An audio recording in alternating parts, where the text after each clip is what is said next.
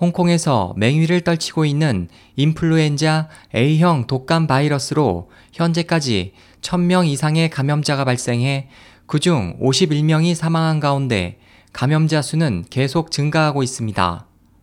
홍콩 보건당국의 통계에 따르면 지난 2일부터 26일까지 약 1000명이 인플루엔자에 감염돼 중환자실에서 입원했고 그중 51명이 사망했으며 특히 21일부터 26일 사이 20명이 사망했습니다.